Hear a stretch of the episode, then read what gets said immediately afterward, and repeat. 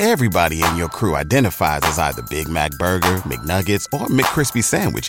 But you're the filet fish Sandwich all day. That crispy fish, that savory tartar sauce, that melty cheese, that pillowy bun. Yeah, you get it. Every time. And if you love the Filet-O-Fish, right now you can catch two of the classics you love for just $6. Limited time only. Price and participation may vary. Cannot be combined with any other offer. Single item at regular price. Ba da ba ba ba. Old Lion Media presents Pregnancy Pearls. Meet Dr. Nicole Plenty, a double board certified OBGYN and high risk pregnancy expert. She's brilliant, well researched, and feisty. Growing tired of seeing complications of pregnancy that could have been prevented, she wanted a way to empower women through knowledge because, as she says, all doctors aren't created equal. This quest to educate women birthed this podcast, Pregnancy Pearls, with Dr. Plenty. Hi. Thanks for listening to Pregnancy Pearls podcast with Dr. Nicole Plenty. Unfortunately, the doctor is out this week on vocal rest, so you have her trusted intern. What I've done is compiled some of the best cases from previous episodes. All right, so now that we know a little bit more about how dangerous it can be in this heat, and you know how you can stay safe, let's go to some cases and questions. Our first case is a 38 year old who is 34 weeks pregnant with her first child. She is a florist and was working outside in the shop's outdoor garden when she became very confused, started profusely sweating, and complained of a headache. Her coworker gave her a chair to sit down. When questioning if she needed water, she noticed that the patient's speech was slurred. So she and another store worker got her into the car and took her to the hospital. On arrival, she was noted to have a temperature of 101 with a heart rate of 117 beats per minute. Her speech is no longer slurred, but she complains that her heart is racing and that she's dizzy. She is able to move her arms and legs without an issue. The baby's heart rate was slightly elevated in the 160s, but overall reassuring. You were consulted for evaluation and management. This is quite a lengthy case, so we'll, we'll break this one down so that we're all on the same page and we know what's going on. This patient is 34 weeks pregnant, so she's in her later part of the third trimester. She's working outside in a garden. How long she's been working outside, we don't know. But she was found by her co-owner confused. She's sweating and she's complaining of a headache. So first off, if let's say it wasn't really that hot outside, because we don't know really where she lives. The first thing I would be thinking if I found somebody confused with the headache is, hey, are they having a stroke? Did they have a stroke? Did they have an aneurysm? Right. So for me, right off the bat, this is an emergency. So I want to make sure if you got a headache and you're confused, we got to figure out what's going on. Right. So they took her to the hospital. Right. And her temperature is 101. Well, usually regular strokes, like so ischemic strokes, meaning you're not having enough oxygen in the brain, it's not going to cause you to have a temperature. So this is what makes me think that this is something that's due to the heat. Either that or she's septic, meaning has a bacterial infection. But she would not feel good enough to even get in the garden if that's the case. So I'm going to assume that the temperature is due to her being outside and overheated. Her heart rate is 117. Normal outside of pregnancy is a heart rate between 60 to 100 beats per minute. In pregnancy, your heart rate can be as high as 110 and it still be considered normal. We call that just normal tachycardia of pregnancy, meaning your resting heart rate is just a little bit higher in pregnancy. But hers is 117, so that's elevated for both pregnant and non pregnant women. Her speech is no longer slurred, so that's good. That means that she didn't have like long term deficits with the brain but she's still having like a racing heart or what we call palpitations in the medical field. And she's dizzy. Okay. She's able to move all of her extremities. So we don't have any deficits or no residual issues if we were thinking she had an actual ischemic, meaning no oxygen to the brain stroke, or hemorrhagic, meaning an aneurysm has burst and she's bleeding into the brain. If that were the case, we wouldn't have movement of the arms and legs if she were bleeding into her brain. We would have some continued deficits. the baby's heart rate was slightly elevated at 160s. Now that could reflect that the mom's heart rate is also elevated. But the good thing is overall it looks pretty good. So for me, the first thing I want to rule out is an actual stroke, right? I want to make sure we're doing a CT scan of the head urgently, and I'm going to consult our neurology or our brain specialist to take a look further. I'm going to do all this, order all this, and IV fluids to make sure she's very well hydrated. That's pretty much standard when you go on the ER and you feel dizzy with slurred speech. They're going to immediately start fluids. But we also want to make sure we're checking the blood count. We want to make sure we're checking her electrolytes with what's called a complete metabolic profile. And of course, we want an urgent or what we call STAT CT scan of her head. Now, if the CT scan of her head comes back normal and we have this high temperature, we have this high heart rate, then we know this is likely due to dehydration or could be due to a heat stroke. Okay. So when we talk about a heat stroke, common symptoms of a heat stroke involve dizziness, headache. Some people experience nausea and vomiting, confusion. Um, people experience nausea and vomiting because they're so dehydrated that now it's it's causing issues with other organs. And when you deplete all of your electrolytes, that can be damaging. It can affect your heart function. It can affect your kidney and your liver function as well because it's caused by just overheating and extreme dehydration. And when the uh, body becomes overheated, then the organs can begin to shut down. And so that is why a heat stroke is not just something that like affects your brain like a regular stroke does, like when you don't have oxygen to the brain or when you have bleeding in the brain. It actually causes like the shutdown of organs and the shutdown of your organ systems. And that's why it can become very lethal. Now, in, in pregnancy, a heat stroke can happen at much lower temperatures. Why? Because again, you have a little internal heater. Okay. It's harder to cool you down. Outside of pregnancy, 104, 105 sustained is what causes, can lead to a heat stroke. Okay. All in all, I don't think that this patient was being very safe outside and probably didn't realize the effects of constant heat on the body, which can lead to heat strokes. Now, I am a high risk specialist, so I see all the time people coming in either fainting, they're dizzy, they're dehydrated, and all that can lead to an increased risk of preterm labor and preterm contractions. So over this summer, the hospital systems that I'm a, I'm associated with have had an increased risk of admission and preterm deliveries, which is why I'm really happy that her baby, although the heart rate is a little bit high, everything else is overall reassuring. But this patient definitely has signs of a heat stroke, but uh, a traditional stroke, meaning no oxygen to the brain or bleeding in the brain, would need to be ruled out first via imaging of the brain, meaning a STAT CT scan or an MRI to look at the brain and the vessels to make sure that nothing's affected there.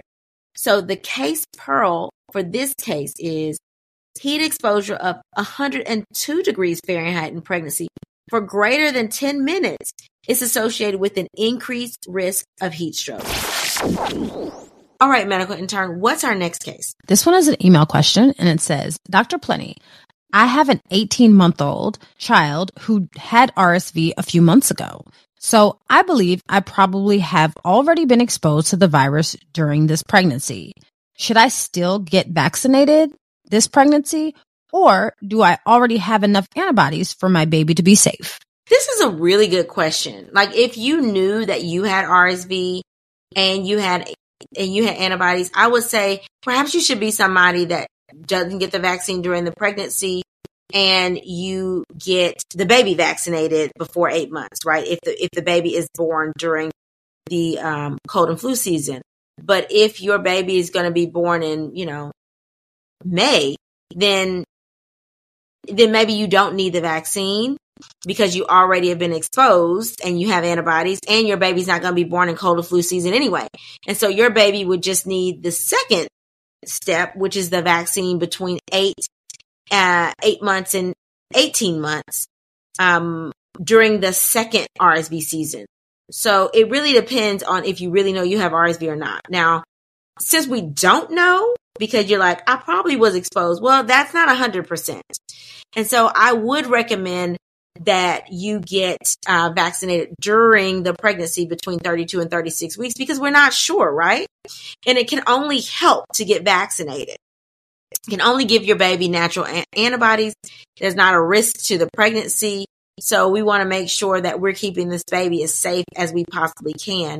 And I'm always in the mindset of if we can prevent giving a baby one more shot by getting it in pregnancy and that way the baby comes out with some antibodies instead of you know waiting you know a month later when you know to get the baby vaccinated in the clinic. It's just always better just to get it during the pregnancy. So that way you already have some antibodies that is crossed the placenta and you also have those antibodies in the breast milk every day.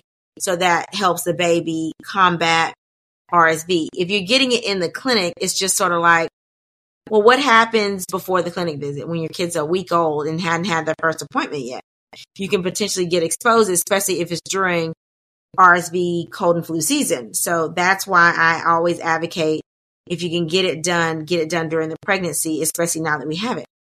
Um, but it's up to you. That's a personal decision whether you want to get it done or whether you want to wait for your baby to get it done afterwards. But um, I think because we don't really know, that it would be safer just to err on the side of caution and get vaccinated during the pregnancy.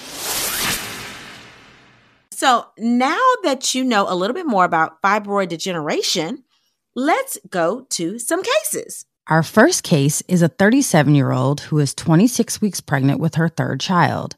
She has a known history of fibroids and she has been in severe pain for about a week. On ultrasound, there is a nine centimeter fibroid at the top of her uterus. Everything is normal with her baby, but she has a history of a postpartum hemorrhage with her last baby, so her OBGYN does not want her taking any NSAIDs. She's afraid to take opioids, so she was referred to you for counseling. So the first case, um, she's having her third child. We know that she has fibroids, and now this fibroid is like nine centimeters, right? This sounds like me, except for I had six fibroids and not just one. And she does not want to take NSAIDs. This is like my classic patient. You have fibroid degeneration, you're in a lot of pain, but you don't want to take what we are recommending for you. And then you're afraid to take any other, any stronger pain medicine. Um, and so now you want to know what other option. Well, let, let me tell you. Fibroid degeneration does happen most commonly in the second trimester that is the main treatment. It is NSAIDs. The reason that we say, hey, try the NSAIDs first or the Motrin or ibuprofen first is because it helps to suppress all the inflammation that's causing the pain. Okay. So if we can suppress the inflammation, we can also suppress the pain. That's why when you're on your cycle and you have all that inflammation because the lining of your uterus is breaking down, Okay, we give you Motrin 800. It helps with pain because it's suppressing the inflammation there. Same deal with fibroids. Okay. So this is the treatment. Um, but if you did not want NSAIDs or Motrin, then the next thing which you're afraid to take is opiates. But let me tell you, if I had to choose between taking a short course of NSAIDs or taking an opiate, I would take the NSAIDs. Why? Because NSAIDs can one suppress inflammation so they have a better effect on pain. Even when people have c-sections and they're having wound healing most of the time after we get your pain under control the motrin 800 works better than the percocet right? The Percocet usually will take the edge off and it usually makes people a little tired, but it doesn't work as well as your high dose NSAIDs to getting rid of your pain because the Percocet and, you know, is not going to decrease inflammation. Tylenol, the Tylenol in there is not going to decrease inflammation. Plus, uh, with you using opiates for a prolonged period of time, let's say your degeneration lasted for over two weeks, which usually, like I say, degeneration a couple weeks and it's gone. But everybody's different. But we don't want you using um, opioids or like Norco Percocet through the pregnancy long term because one, we don't want you to get a dependence, although the likelihood of you getting dependence for just three weeks is very low. But we don't want you to be someone that has a propensity to have uh, opioid dependence. And then, two, we don't want you to get into the third trimester on opioids because we don't want to increase your risk of your baby having neonatal abstinence syndrome or withdrawal from opioids. Okay. So short courses of opioids in conjunction with NSAIDs are better because then you can use the opioids less frequent, okay? So that you're not building up a tolerance for the Norco or the Percocet. We want you to use NSAIDs. Now, I get it. Some people are afraid to give people NSAIDs if they have a history of a postpartum hemorrhage because, you know, Motrin has a little bit of a blood thinning effect, but it is completely safe even with the blood, uh, postpartum hemorrhage unless you have a history of like an allergy to NSAIDs or you have a issue with super duper heavy bleeding on NSAIDs. It's still, uh, in my opinion, very safe at 26 weeks to give a very short course of NSAIDs. You are not about to deliver. This is far from the timing of your delivery. So I would still recommend giving it here. This would still be my first choice at 26 weeks. Now, let's say you are 36 weeks. Now, it's rare to have fibroid degeneration at 36 weeks, but let's say you had it. Then I would say, hey, let's give her a dose of opioids to help control that because I don't give NSAIDs after 32 weeks because that can cause uh, premature closure of one of the shunts in the baby's heart, and that's called the ductus arteriosus. And so we don't want to cause any issue with cardiac function, but we know that that usually does not happen until after the 32nd week. And so we will give you a short course of NSAIDs up into that time, and we know that that is safe. Okay. So when we say NSAIDs, we mean Motrin, ibuprofen, Indocin. Indocin is very common that, that people give in the first and early second trimester to help with preterm contractions. Same medicine. Um, we can give that for pain.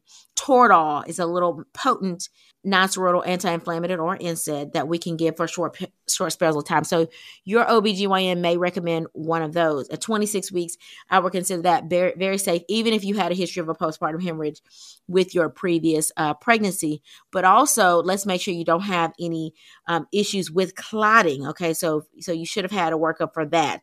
Let's make sure you don't have any issues with clotting, um, so that we can get ahead of the hemorrhage with your next delivery. But you're so far from the delivery that I think that this is safe.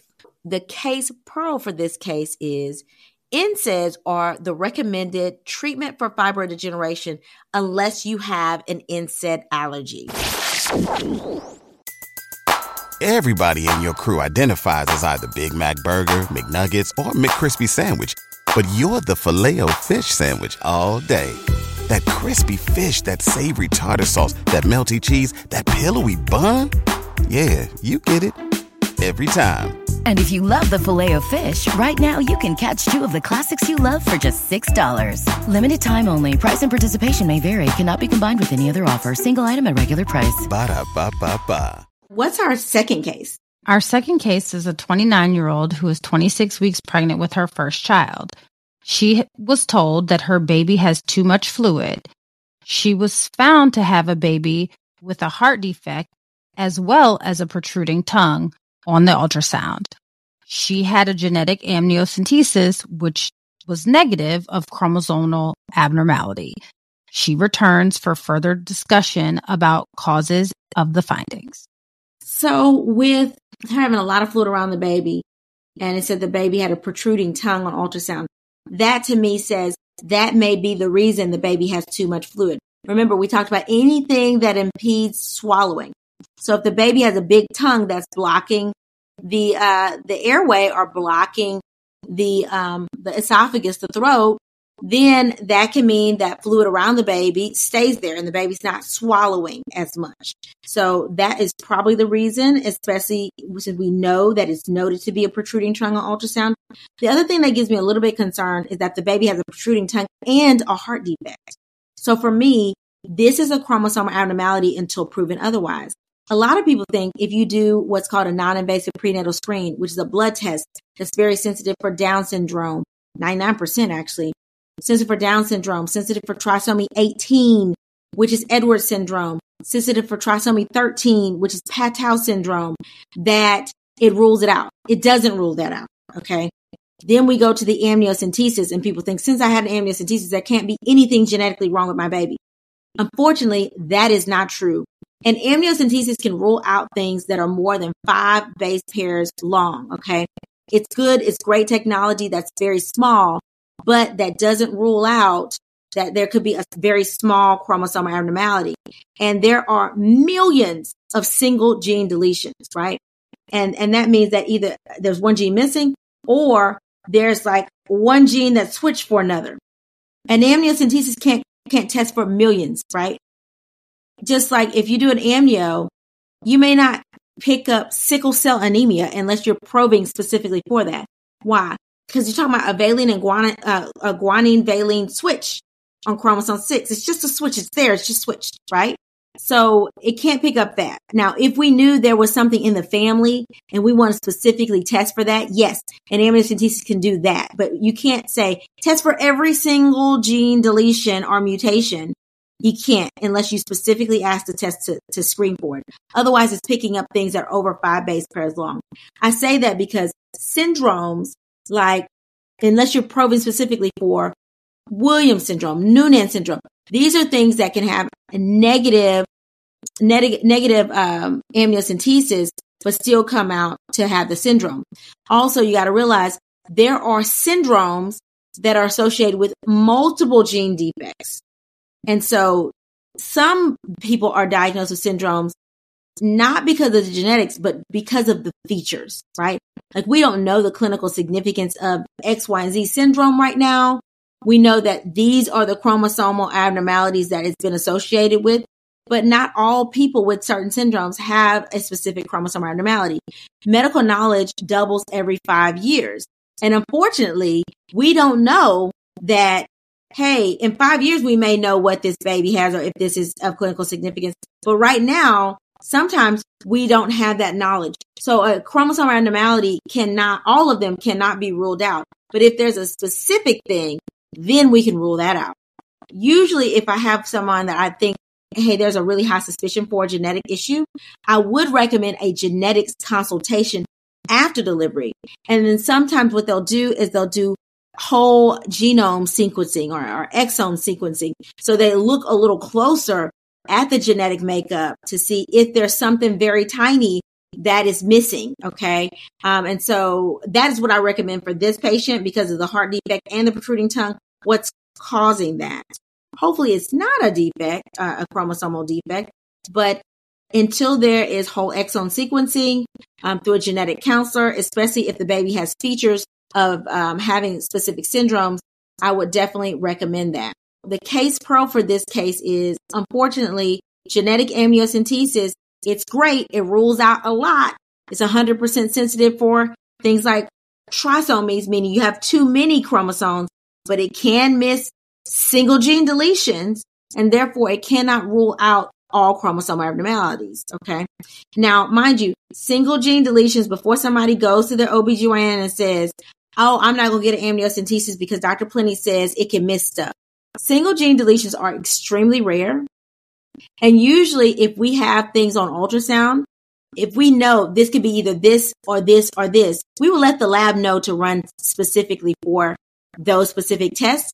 And if it can't run for those specific tests, we usually do do our research to see if there's a lab that can run that amniotic fluid for a specific syndrome that we think is of concern. But, you know, obviously it can't run for all syndromes, right? And doctors aren't perfect. So there may be things that happen or things we see that aren't directly related to a certain syndrome. And so we're not thinking uh, along those lines to get that specific thing screened. But either way, the case pearl, genetic amniocentesis does not rule out all chromosomal abnormalities because it can miss single gene deletions. All right, medical intern, do we have any more email questions or cases? Yes, Dr. Plenty. I had a negative pregnancy test about eight weeks ago. I had a pregnancy test done because I had nausea and vomiting.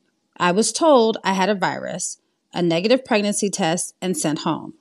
Now, two months later, I just found out that I'm 18 weeks pregnant. How can that be? Wouldn't the test have been positive back then? Also, I was partying and had a few drinks about two weeks ago. How much damage have I done to my baby? All right, let's break this down. So she's 18 weeks, okay? Now, she had a, pro- a pregnancy, a positive pregnancy test eight weeks ago, which would have put her at 10 weeks. Could she have a negative pregnancy test at 10 weeks? Well, usually not, right? So usually if you are, you know, missed a cycle, which means that you are like four weeks pregnant, you would have a positive pregnancy test, right? But she was 10 weeks. So I anticipate that her pregnancy test, if she was truly 10 weeks, should have been positive. There's a couple reasons that a pregnancy test would have been negative. One, if it wasn't properly administered, okay? The pregnancy test could have been expired depending on where you went, or they did not wait the, the specific and recommended amount of time to ensure that the test did not turn positive. The latter is more common than just an expired pregnancy test, but either or could have happened. So then, yes, you could get a negative pregnancy test and actually be positive, but the test was not done correctly.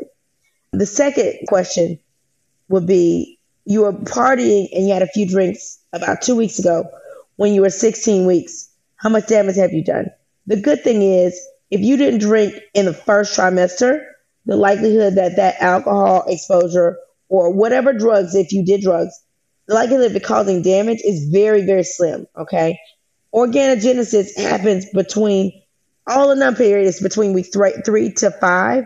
Organogenesis meaning the development of the organs is in the first 12 weeks, with the last thing to form being the spinal cord, okay? That doesn't form until 12 weeks. The heart is fully formed by six weeks. We can't, we just cannot see it. We can see a heartbeat, but we can't see all the structures in the heart. So if you drank and partied two weeks ago, you were 16 weeks. All the organs, even if we can't see it, it's already developed. Whatever is there, if there's a defect, it's going to be there. It's not because of something you did two weeks ago It's because of an exposure that happened during those first eight weeks. Okay. So what needs to happen with anybody that has exposure to alcohol, you do need a detailed ultrasound around now, meaning 18 weeks up to 20 weeks. But so 18 to 20 weeks is the usual timing that most patients get a, an anatomy scan.